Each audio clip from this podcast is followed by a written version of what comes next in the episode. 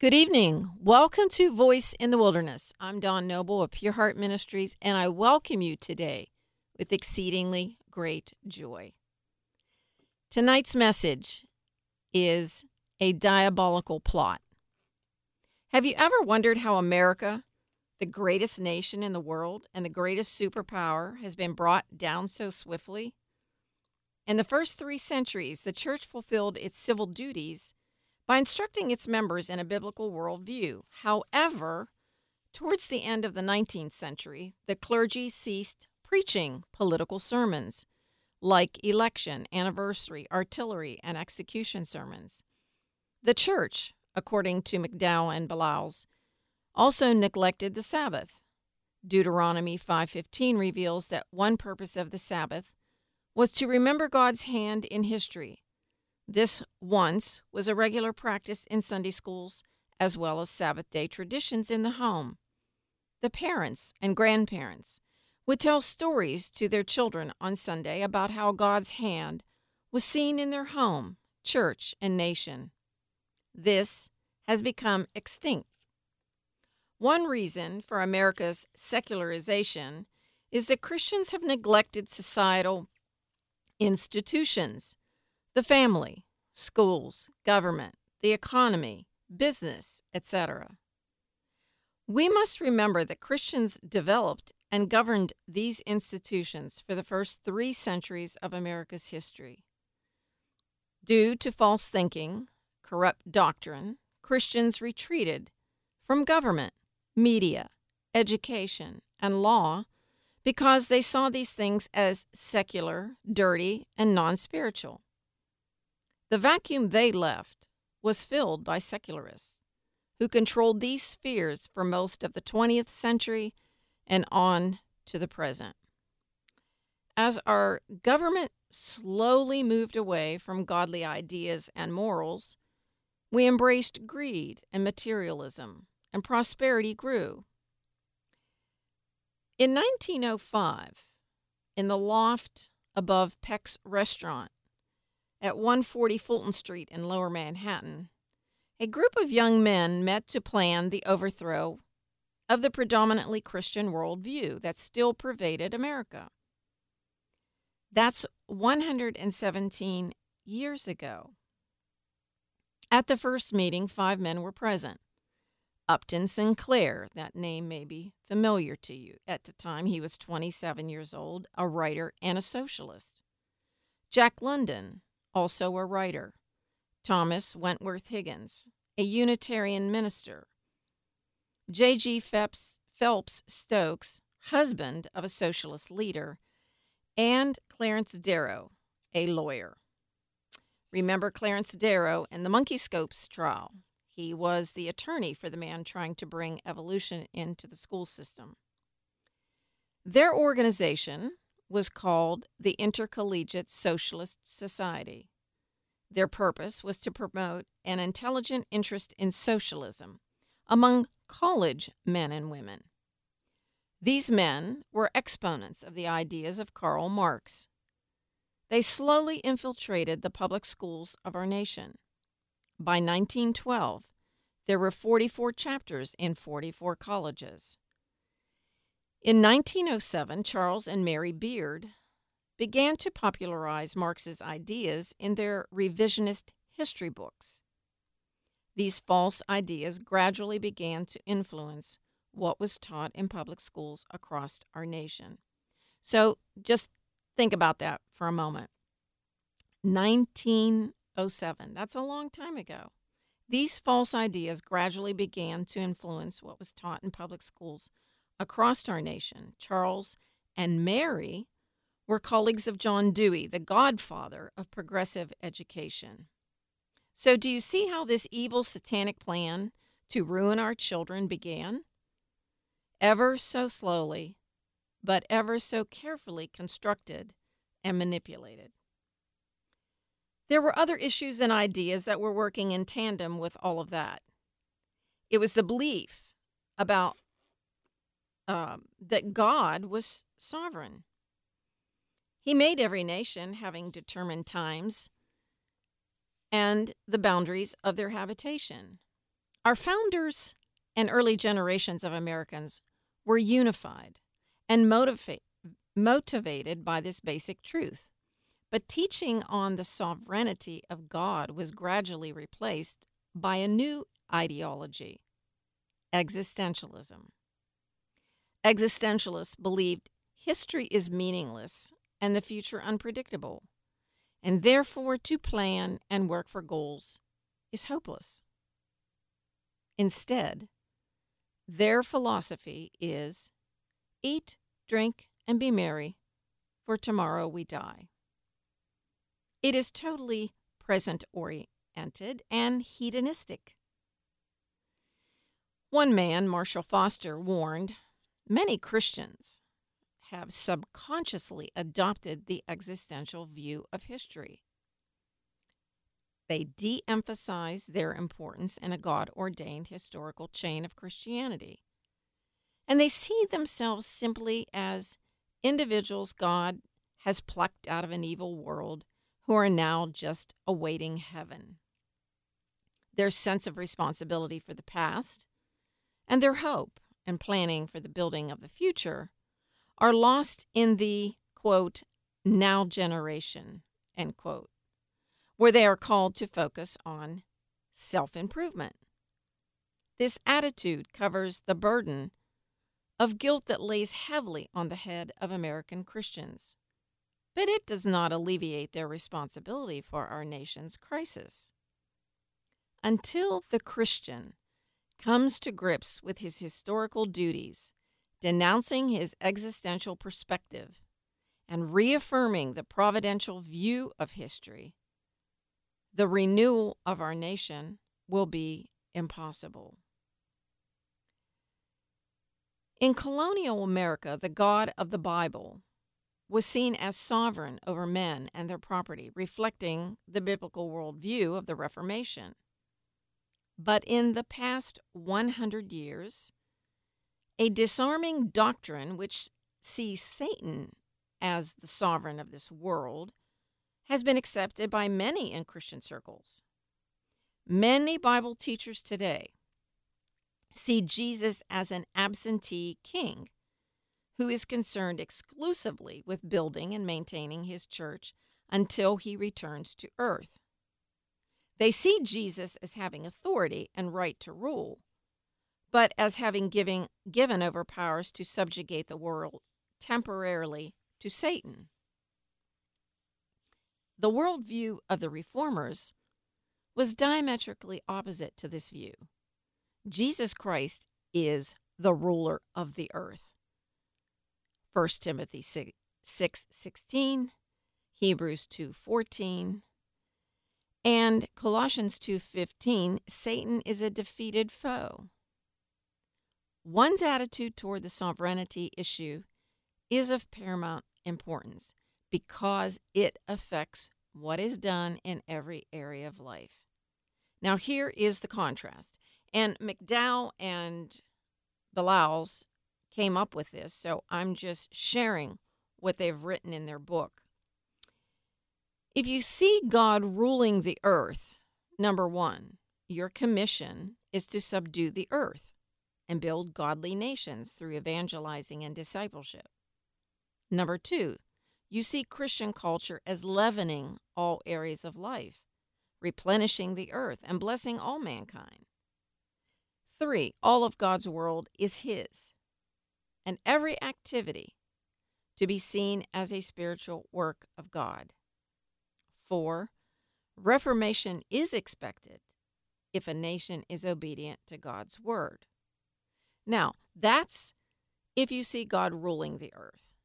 But if you see Satan ruling the earth, your commission is just to concentrate on saving souls from this evil world.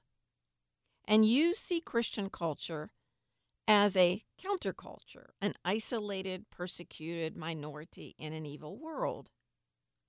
Church activity is primary and spiritual, while worldly pursuits are secular and to be dealt with only as a necessity.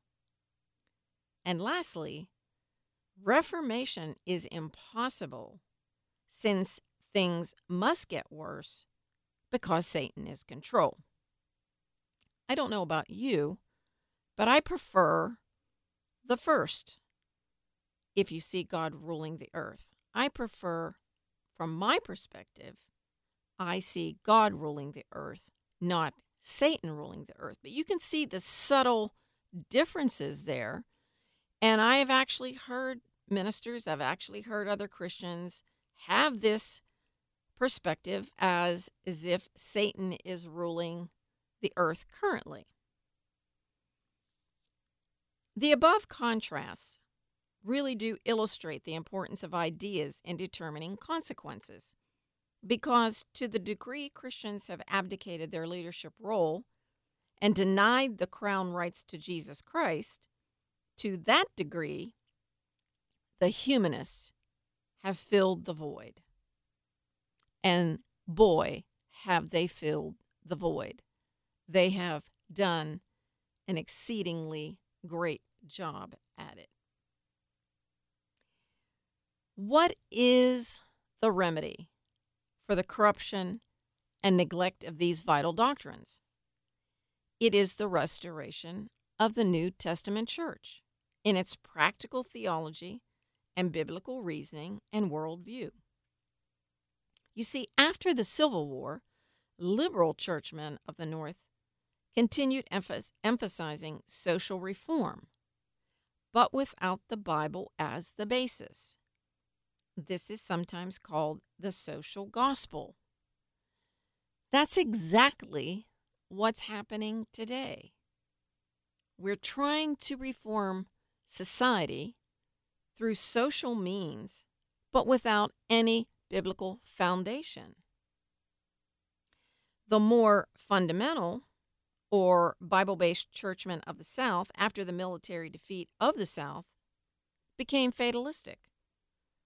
They retreated to emphasizing only religious or church concerns and viewed most social movements with suspicion. So, two new Christian positions developed among these fundamentalists. Number one, an eschatology of defeat and escape. And number two, a separation of church and state, that concept that sanctioned their non involvement in society. So, I think it's clear that we can see if you develop either of those positions, that's not healthy. But you can you can listen to a lot of Christians today who are just they're just waiting to escape. They're waiting to go home and be with Jesus. And so they they are not interested. They're not concerned in being involved in what exactly is going on in the nation today. If you have the separation of church and state mentality, mentality, well then that makes it easy for you to not be involved in society. Both of those are unhealthy. Both of those are not what we want. They certainly aren't what we need today in our nation. There's always a lot of talk about revival today. You hear lots of ministers talking about revival. Revival's good. I'm not against revival. Revival results in the establishment of truth in man and society. So that's a good thing. Charles Finney devi- defined revival as, quote, nothing else than a new beginning of obedience to God. So we do need revival. Recovery of truth as revealed in the Bible, is a central aspect of any revival. And that's a good thing. Pratney writes that revival is not magical, it's not mystical.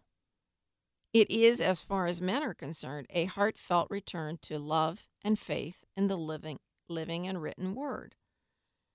And I think most of us would agree that revival is basically just a return to God. So if we are backslidden, if we're lukewarm, if we're apostate, revival is needful because we are not accomplishing the mandate that we've been called to do.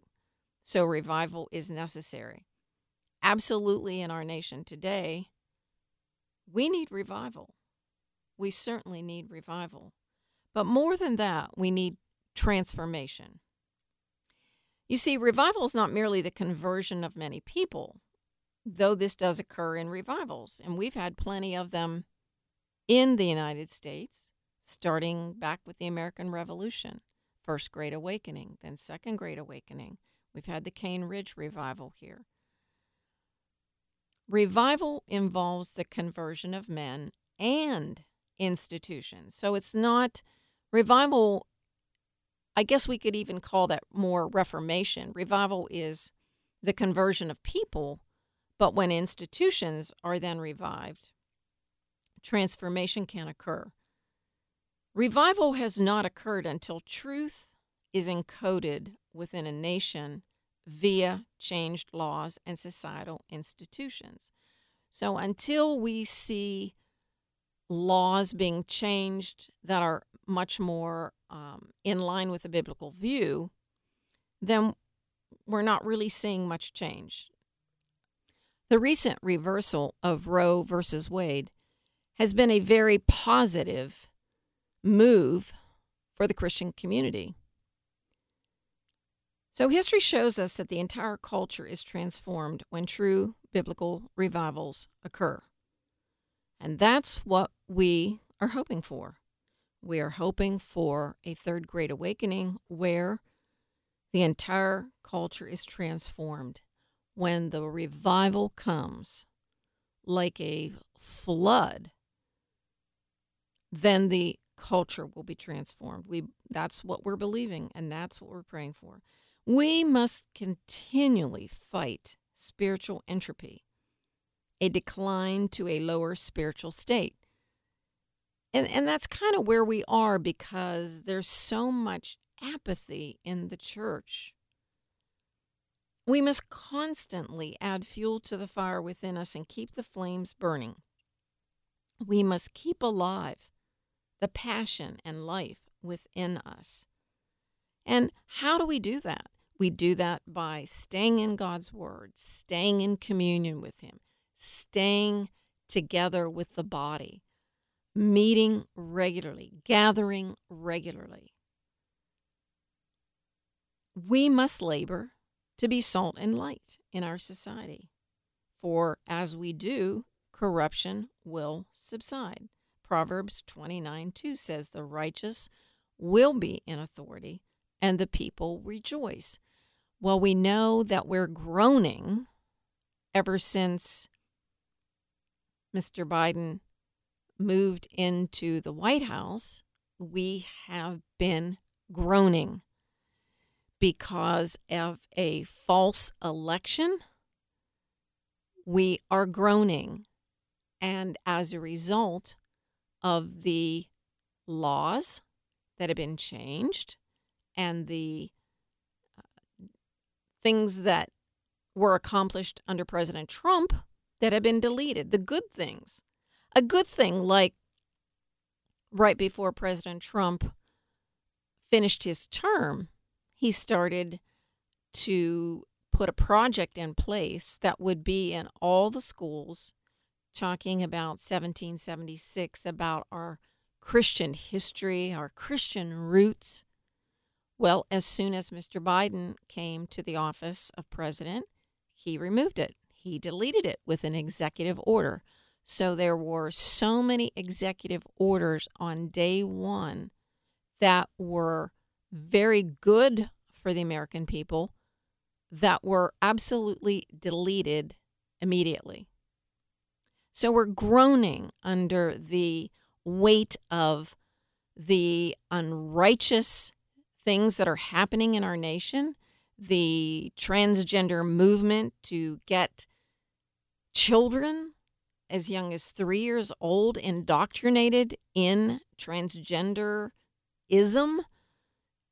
the move to let's open the border and allow millions of people illegally to cross our border, come into our country, and make it a very unsafe place. So when the righteous are in authority, the people rejoice, but we're the righteous are not in authority, and we are groaning under that. God understands the need for renewed life, and mercifully, has sent his spirit to revive mankind. He has come down many times to bring people and nations to life. There have been many revivals across the world, and he desires to do that today. As a remedy for decline, we need not just revival, we need restoration of truth, and we need the total restoration of all society, all seven spheres of our society need reformed. Today, the American Christian Republic still stands by the grace of God. And notice that I said the American Christian Republic. I didn't say American Republic. Said Christian Republic for a reason. Because we were founded on Christian biblical principles. And so our republic is an American Christian republic, even though it doesn't look like one today. And by the grace of God, we still exist. Yet, our foundations have been seriously eroded away. Think back to what I said about in 1907 when this married couple decided to begin revising our history. I would love to look at the history books from that period of time and look at the history books 50 years prior to see what was changed, what was deleted. Here we are, 117 years later, and things are continuing to be revised the history books are continuing to be revised. I've talked about that many times. So we're being eroded at our very foundation. If children are being taught erroneous statements about our country, about how we came into being, about who we are as a people, with the Marxist socialist ideas, you can imagine. You can imagine what how things are changing and why they're changing. If our nation's problems were the result of some conspiracy of men, the solution would be beyond the reach of most of us. And then fatalism, apathy, and despair would prevail. However, since God says the real problem began, I want you to hear that clearly. The real problem began with our neglect. When I say our, I mean the church. Our neglect, then the solution is within the grasp of the church. So the church is the reason. Totally. Totally. The church is the reason.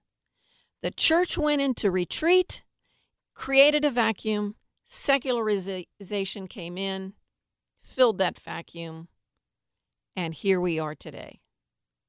But because we understand what the problem is, we also know the solution. If we accept our responsibility and do our duty, we have grounds for hope. I have hope. I sure hope you do. But you know, we have to be diligent and we have to do all we can do. You know, I was very passionate about, you heard me if you listened last week. I was passionate about the pastors getting involved, people getting involved, doing, you know, sharing from the pulpit political things. We are a little late to the game well, maybe we're more than a little late, but it's not too late. It really is not too late. We can turn this country around. And I truly believe that we are. I know that many of you may not know evangelist Mario Murillo. He's located out of California, and he has been having old fashioned tent revivals. And he started with a tiny tent about a year and a half ago. Now he is getting a 5,000 person tent because he's outgrown the 1,500 person tent. People are coming in droves. He was just in Colorado Springs, Colorado. So many young people, he said, so many young people coming to the saving knowledge of Jesus Christ. So many documented medical miracles. God is on the move. There's no doubt about that. But it's going to take more than one evangelist to keep bringing about these transformations, revivals, whatever you want to call it. We need to do our part. We need to stand up in our city council meetings when things are against our biblical views. Recently in Wheeling, there was a gay pride parade. Well, apparently, there was some really foul language being played in some music, and that was very offensive. It was offensive to young people, was offensive to the parents whose children had to hear that. So we have a voice. You have a voice. Go to the city council, make your voice known, and just say, hey, we're not going to have this. We don't want this in our city. You can make a difference. Sometimes I think we think we can't make a difference, but we can. Now, I want to tell you about a a program that's on TV. If you have DirecTV, you can find the Victory Channel. That's a Christian station, the Victory Channel, on Tuesday night and Thursday night at 8 p.m. for one hour. Flashpoint is the name of the program. And Flashpoint has an incredible program that is educating America about the political things that we are up against. And they have wonderful, wonderful people that are very involved in our nation and trying to make a difference in all aspects of society, law, schools, government, business. So I would really encourage you.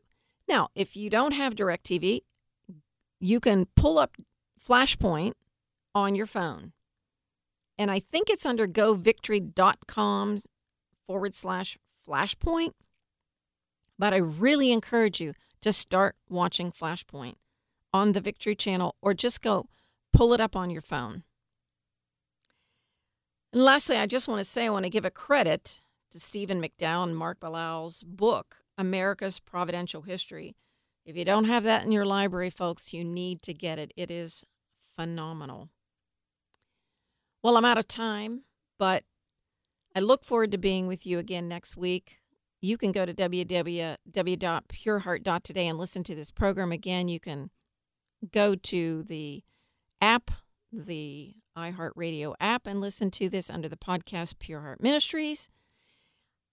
I sure do appreciate your prayer, and I would really, really, really love and encourage you to please support this ministry financially. You can write a check and send it to Pure Heart Ministries, P.O. Box 85, Valley Grove, West Virginia 26060. This is Dawn Noble. Shalom, shalom. Peace be unto you.